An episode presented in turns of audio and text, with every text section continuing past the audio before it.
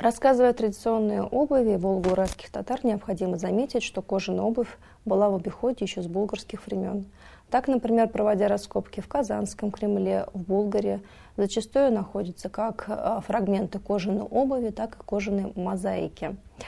А кожаная обувь – это, конечно же, все-таки, несмотря на то, что она присутствовала практически у всех слоев населения, это обувь больше городской среды, либо праздничная обувь. А мужская обувь практически не украшалась. А украшение пятки мужской обуви можно встретить в более ранних вариантах а, мужской кожаной обуви.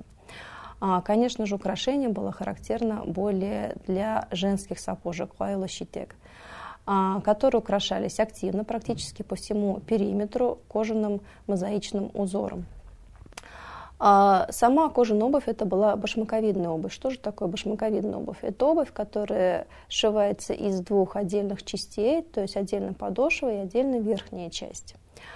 А домашние а, кожаные сапоги э, с мягким а, низом были характерны и также для многих мужчин. Это было очень удобно с тем, что не обязательно было постоянно совершать омовение ног, так как они были чистые в кожаных так можно сказать, своеобразных кожаных носках.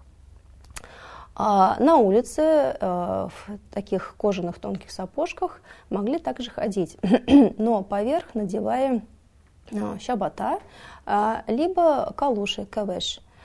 А щабота – это обувь скорее более характерна для сельского населения, а, то есть лыковая обувь была больше в обиходе среди в селе а, так как она была удобна, практична, теплая.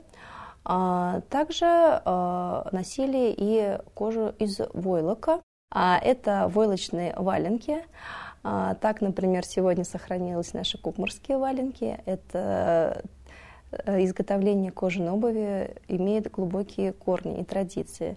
На конце 19-20 века а, войлочные Валенки закупали на разных ярмарках, которые были не только в Казанской губернии, но также и по всей России. А традиционный кукмурский узор – это белые валенки с красным войлочным узором.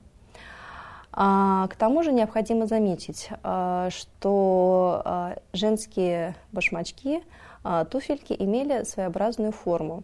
То есть отдельно сшивался передник и задник этой обуви, то есть они как бы смыкались в центральной части. А сама а, наиболее такая традиционная форма женской обуви, женских башмачков – это а, чуть удлиненный, загнутый кверху носок. А, туфелька могла быть как без каблучка, либо невысокий каблучок, но это уже, скорее всего, дань моде в конце XIX века, не более 3-4 сантиметров в форме рюмочки.